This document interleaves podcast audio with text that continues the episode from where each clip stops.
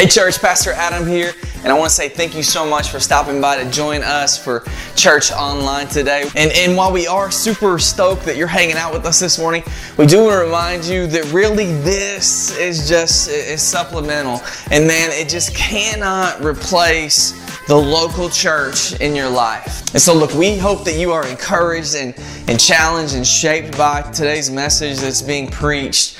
Uh, but, but also, we don't want to be uh, your substitute uh, for the local church body that you should be involved in. We really do believe that the local church is God's plan A in reaching the world. So, with that being said, please come hang out with us in person uh, one Sunday. If you're in Paducah in the area, come hang out with us to get some rest or find a local Bible believing, Jesus preaching church that you can get plugged in and connected to. Uh, Jesus loves the church and, and we love Jesus, and, and we believe that we can better serve uh, Jesus if we love His church well. So, welcome to Rest. Good morning, Rest Church. Oh, that was weak sauce, people. Good morning, Rest Church. Yeah, yeah. Um, this week we are closing out Under the Hood, week number six.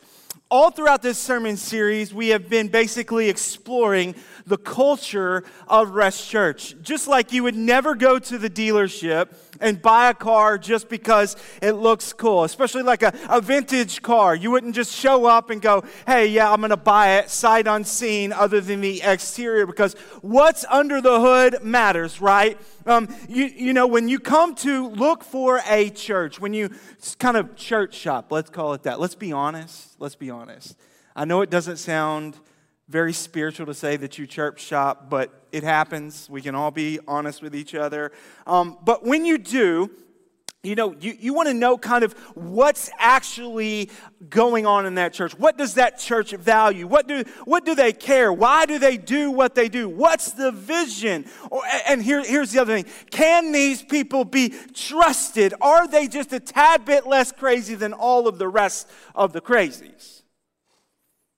Are they spiritually, scripturally sound? Do they practice what they preach? Maybe you've asked those questions before. And, and you go to a church and you say, Hey, why do you do this thing that you do? And they say, Well, it's the way we've always done it. And you're like, But, but why? I don't know, same reason why mom cuts the roast in half before she puts it in there. And you ask mom, why, mom, do you cut the roast in half before you put it in the crock pot? And eventually, as you find out, what you find is that the crock pots were so much smaller, which is why they cut it in half back then, is so they could get it in there. And but you're like, the crock pot's bigger, so why are you still doing it? Well, it's the way we've always done it. It's the way we've always done it. And here at Rest Church, it's, we've talked about for the last five weeks, coming into week six today, that response, that answer is not good enough here in our fellowship, here in our community. We never ever want to be beholden to the yesteryears of our church. We never want to be beholden to tradition. We want to constantly be moving where God is going, which is why we say we paint golf balls. We want to be nimble in moving towards where God is calling us to be. Last week in week five, Pastor AB discussed what it meant to have a culture of celebration. How many of you um, left church last Sunday going, that was church? Come on, how many left church last week going, that was church? So, my wife and I were away for our anniversary and um, even though our anniversary was yesterday, but we went away for an anniversary trip last weekend. And I kid you not, Adam walks out of service and he immediately calls me. And I didn't answer. We were, we were doing something, but I call him back a few hours later and he was like, Bro, church was dope. he, yeah, at, at, John was out last week too, so two of the four pastors were gone. And, and he, he said, Dude, the whole time I was sitting there going, I wish Cody was here. His Pentecostalness would have been running the aisles. He goes, running the aisles, man. Um, I'm glad to hear you have the best knockdown, drag out worship service in seven years. The Sunday I'm not here, but whatever. But last week in week five, he pointed out what it means to have a culture of celebration. It means enjoying Jesus plus one another. He said, God doesn't call you to go to church, but he does call you to belong to one. Did you hear that? He doesn't call you to go to church, but he calls you to belong to one because the church is not this building. Despite what the Catholic Church wants you to believe, is that, you know, a bunch of bricks are sacred. No, no, no. Jesus dispels that theory. When Jesus says, hey, I don't live in houses made with human hands,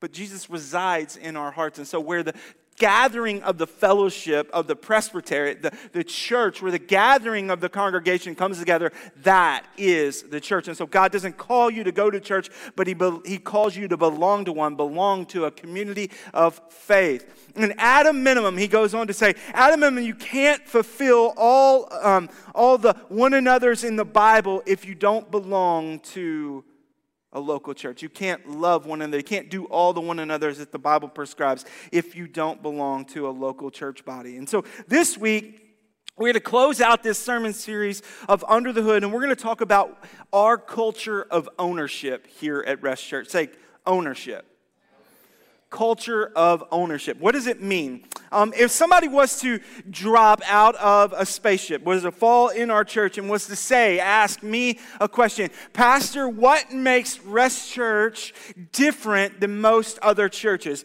This particular culture, this particular kind of pillar of our community is what I would say to them separates us from most churches. It is our church's culture of ownership. And I want to say today, I'm not speaking, I'm not projecting, I'm not saying what we hope to become. I'm telling you truly, this is a fact of who our church is. I'm speaking from a position where it already exists. From day one, when we planted Rest Church, we have pushed the idea as we constantly say we don't have members here at our church. If you say you want to join our church, we're going to tell you right off the bat we do not have members. We have what church? Family partners. We don't have members because members have what? And family partners have? We don't have members here because it's not a country club. We don't have rights, but we are a family where we all have responsibilities. And first of all, if you're first time guest, I'm, I'm going to just go ahead and say, yes, that's a corny thing to say. Yes, it is. I know. But before you roll your eyes, before you jump to that conclusion and go, oh, yeah, sounds great, corny little catchphrase. I want to step, I want you to step back with me and I want you to consider this. Everything in this room, everything, literally everything in this room that you see, everything when you went to check in your kids this morning, as you walk through the halls of our children's wing, is 100% volunteer driven and led. I, I, I, want, I want you to consider this. Our worship team is 100% volunteer. Our children's ministry team is 100% volunteer. Our, our, our cafe ministry, 100% volunteer. This sermon that you're hearing today is 100% volunteer. It was all brought to you by volunteers. We have on, on at this church one single full-time paid person. One. That's truly unbelievable for a church our size. When we have conversations with other church leaders and, and, they, and they start to ask us questions about what we do, how we do it, and how we've been able to, over the years, accomplish what we have, they are blown away at our ability to be nimble, to be quick, and to grow, and to be able to do the amazing things that we do, given the fact that we have one full time person.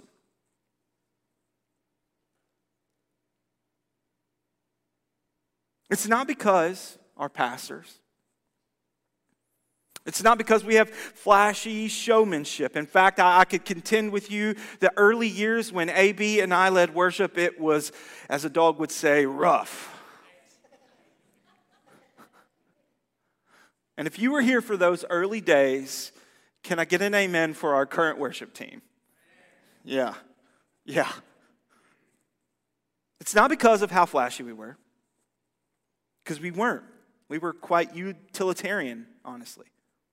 But it was solely on the fact that the folks who called this place home had a culture of ownership. Who's seen a gap, who's seen a need and stepped into that need faithfully over and over and over again, who, who didn't have this idea that it's the pastor's job.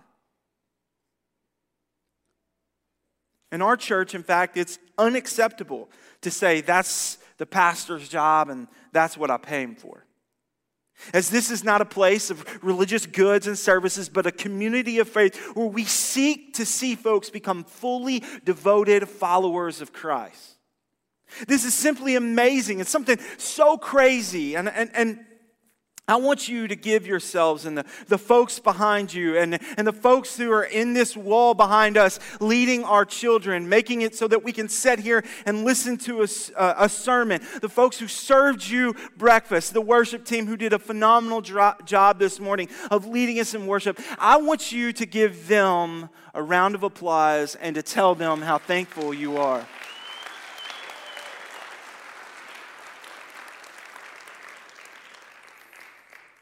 No matter if you call Rest Church your home or not, God is calling you this morning to be fully committed to a local church and to propel this culture of ownership in that local body. I want to say this again because here at Rest, we're all about the Big C church, not just about Rest Church. No matter if you call this place home or not, God is calling you. Say me. Say I. God is calling you calling you to be fully committed to a local church and to propel that church's culture of ownership in that body. I know for a fact, not a matter of opinion, but I know for a fact, God's desire for your life is not one of spiritual consumerism, but one of spiritual servitude. I'm gonna, I want you to look at this. God's desire for your life is not one of spiritual consumerism, but one of spiritual servitude. We have to break the American habit of coming to church as if it's a buffet, old school Ryan's or the chocolate wonderful at Golden Corral. That's not what church is. Church is not a place for us to go to be served, but is a place for us to go and serve. Church is not a place for us to go be served, but a place for us to go and serve. We church leaders, what we tend to do is we, we go and, and, and we try to recruit folks. We have needs in our body, and we say, Hey, um, brother, sister, can you come serve in this capacity for us? Our church has a great need. And what we tend to hear is things like, Well, you know, Pastor, I really just need to be in the service for a while. I really just need to be fed. I'm in a season where I need to be fed. Or, or this, yeah, I don't think that's where God has really called me to serve. I don't feel like that's my place I'm supposed to serve. And too often, these folks never take a step anywhere to serve. Now, I want to tell you there are seasons in our life that we need to take a pause and we need to begin to eat instead of just giving because we can't always just give, but sometimes we need to eat. But that is only for a short season. Say short season. God is always calling us to serve. As leaders, it breaks our hearts when we see and we hear this mentality because this is a mentality of American consumerism and not one of biblical ownership.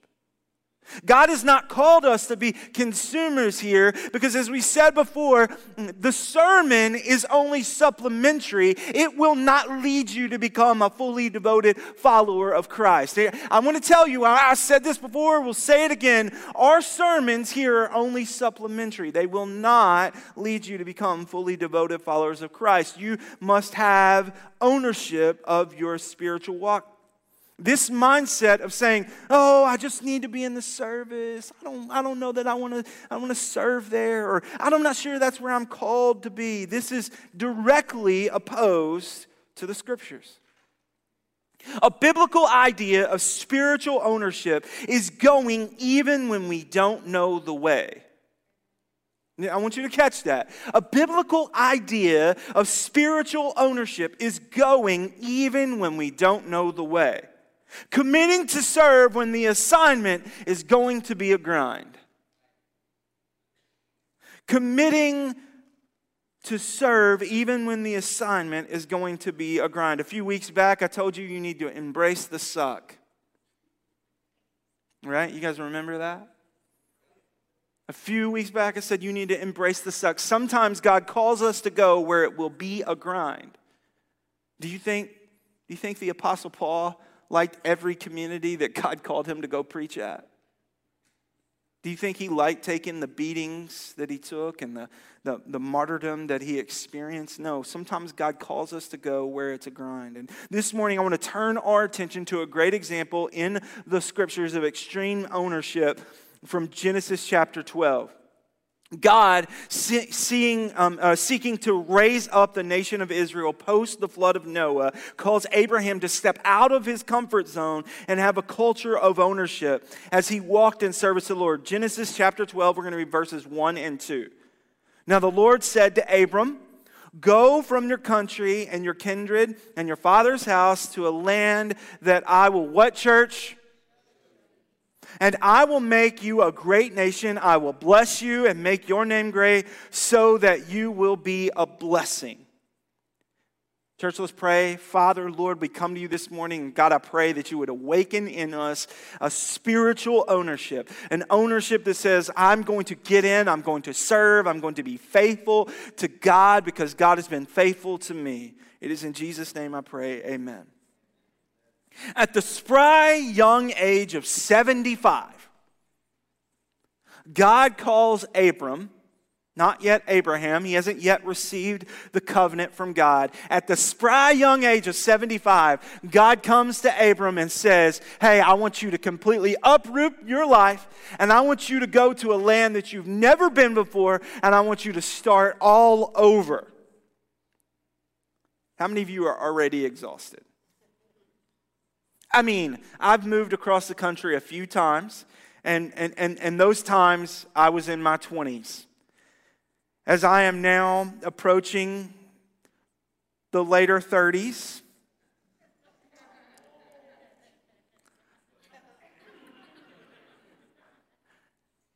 I now go, no thank you. No thank you, God.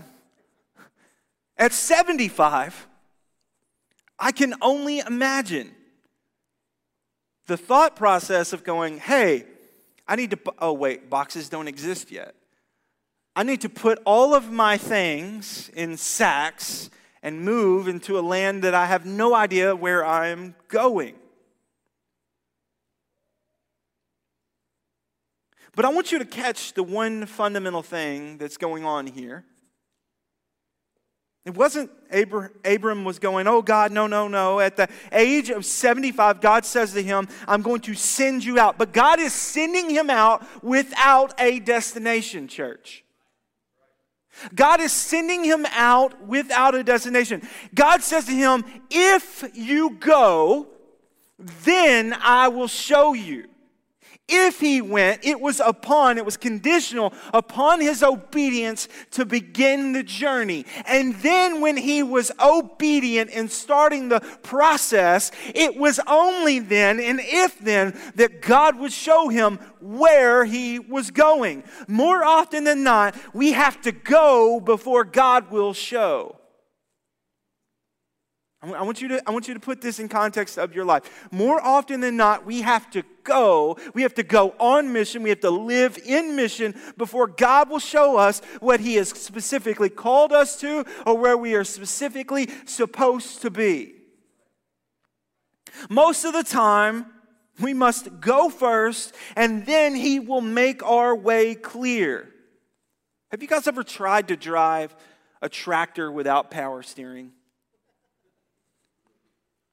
I, I, I have a, in my barn at my house, I have a John Deere, I think it's a 1020, and it does not have power steering, okay? And what that basically means is that when you start the tractor, you want to position yourself for wherever you're going that you don't have to immediately turn. Okay? Because If you've ever drove a vehicle without power steering, it is the most exhausting thing that you have ever done because you basically have to do like three full revolutions on that steering column in order to go in one direction. And so, if you don't get your tractor positioned just right to where either you can begin rolling forward before you turn, you can forget it sometimes. A tractor without power steering is so much easier to turn when in motion. In the physical realm, it's a scientific law that an object already in motion is easier to steer than one at rest. The same is true in our spiritual lives. At first, our worry should not be where we are going to serve or what we are eventually going to be, but that we would actually begin to move forward in motion. Many of us need to simply get our spiritual lives in motion in order to get us out of this spiritual consumerism, to get us out of just being spectators to God's local church. We need to just begin to put ourselves in motion to move forward, and then from there, God will begin to direct our footsteps. I can tell you this if you're experiencing a drought in your life, I want to encourage you to begin to serve in the local church. If you say, I, I, can't seem to hear God's calling for my life, I can't seem to see where God's molding and shaping me, I can't seem to feel what God has, ha, has placed upon my life to do or, or where my family is supposed to be, I cannot impress upon you enough to begin to serve. And who knows? God might even be calling you to serve with a smile in a place that you don't enjoy. Did you catch that? God might even call you to serve with a smile in a place that you don't enjoy. The call for you today is simple Step into a place of ownership within the local church. Because as our benchmark says, saved people serve people. Saved people serve people. If you want God to show you his calling on your life, we have to go before God will show you. So I ask you this question this morning What is stopping you from stepping into ownership? What is stopping you from stepping into spiritual ownership in the local body, in your spiritual life? Is it your selfishness? When somebody asks you, "Hey, can you can you serve here or can you serve there?" Does your first start your first statement back to that person start with, "Well, I," or "I'm not," or "I I, I don't"? Does it start with "I"? That's not where I want to be, Pastor. That's not what I want to do. That's not what I feel like in this season. God wants us to be owners, not in giving ourselves what we want, but as Paul puts it in Philippians chapter 2 verse 3, do nothing from selfish ambition or conceit, but in humility count others more significant than yourselves. You might be going, Are we really wrapping up? Because Cody's preaching this morning.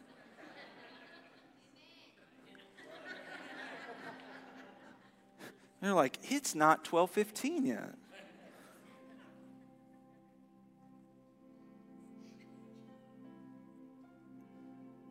You know, I could preach for two hours on this subject. but the truth of the matter is, much like Mike Tyson, it only takes one good uppercut for us to get knocked out. I don't need to sit here and beat you up this morning. I don't need to tell you we desperately need you to serve. I don't, I don't need to compel you over the head five million different ways. The truth of the matter is, is that you have to be in control of your spiritual life yourself.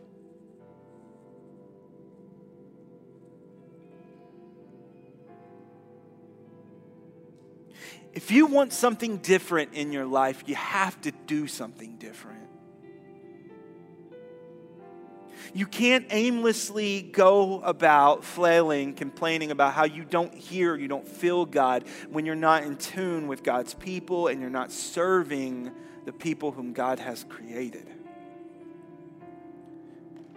Is Philippians chapter 2, verse 3, is it, is it a life verse in your life? Are, are you living out of selfish ambition or conceit? But, or, or, or are you living in humility, counting others more significant than yourself? It is just that simple.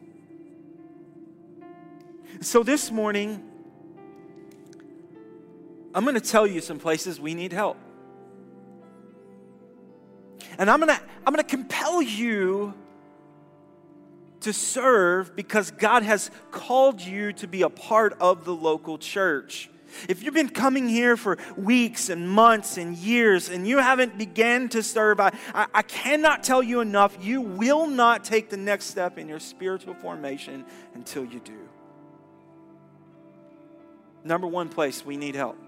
And it's always. And this is why I said sometimes God calls you to serve in places with a smile that you don't like. It's our children's ministry, man. We need 10 people today. Not 10 people who are already serving somewhere or three different places. We have lots of people who are faithful and they serve every single week, and thank God for them. But we need 10 people today.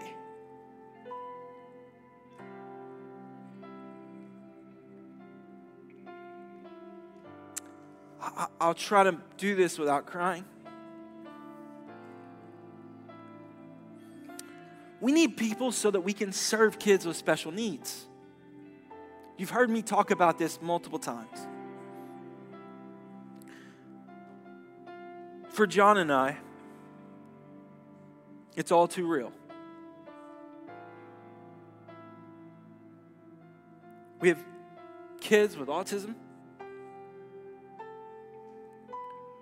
who require help. And the immense burden that that puts upon the class and the, and the teachers sometimes to be able to keep things where, the, where other kids can learn and also our kids can be engaged with the gospel requires helpers.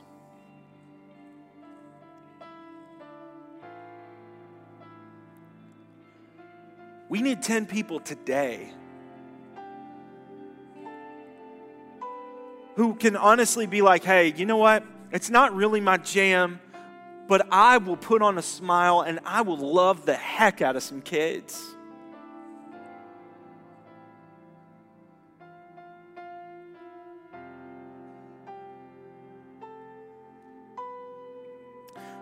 We need folks who will let me let me first say this before I move on from there.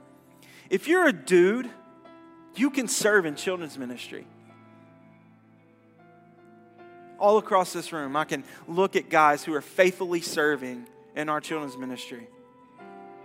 Some of them more often than they should, but they're filling the gap. They have a culture of ownership in their life. If you're a dude, you can absolutely hang out with some kids just like women.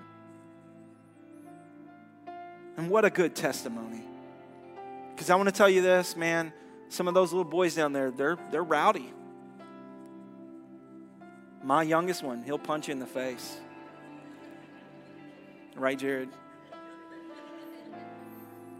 And they need dudes to look at them and be like, dude, stop. Another place, man. We need folks to own being part of our security team. I am sick of seeing Jason Hammonds at that door three out of four weeks a month. I'm sick of it. We need people who will own that and who will help so that that man can be in here and he can be fed, so that he can sit next to his wife and worship the Lord. We need folks who will lead rest groups. That is our on ramp to our family.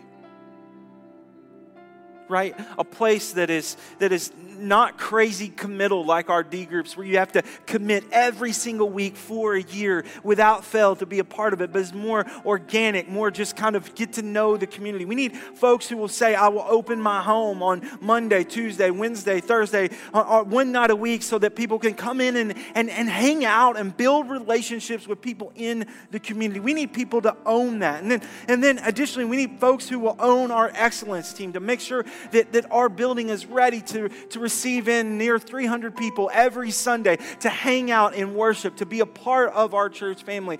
Our church, while we have, while we have nearly 100 people in our volunteer rotation right now, we will not stop pressing on this until we are at, at or above 90% of our church family is serving.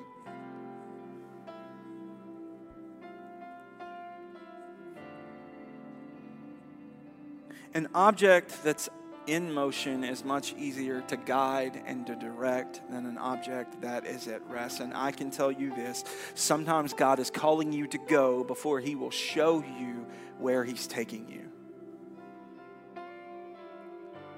And so I'm going to wrap this up in basically the most just, I'm not going to do some emotional pull. Oh, is God calling you? I just want you to own your spot, man.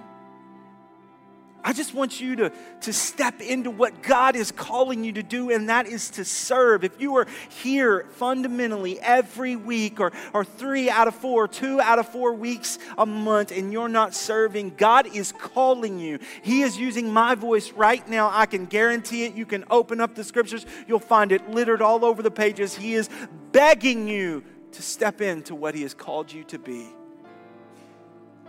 Be a servant. Heavenly Father, Lord, we come to you this morning knowing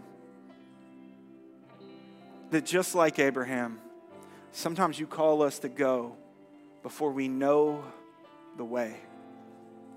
God, Lord, I pray that as our pharisaical spirit today wants to tell us, oh, I'm, I'm not truly called to do that that God, that you will break our hearts for what breaks yours. God, have your way in this place. Have your way today. It is in Jesus' name that we pray. Amen. As we start this gospel, as we start this response time, if you don't have the app this morning, and God's impressing upon your heart to serve, I want to I want to beg you to one download the app. Go to the church center. If you guys want to throw that up for me. Go to the church center app. You can find that Google Play, Apple, whatever store. Download the church center. Find Rest Church. There, it's going to tell you, it's going to give you a place, an option for you to be able to click and join our serve squad. I am begging you to not let this moment pass you by because your selfishness will get the best of you. And two, click there and find a place to serve. I told you we need 10 people today, 10 people today who will say, I will serve in our children's ministry. Will you do your part and own and be a part of the culture of ownership in this body?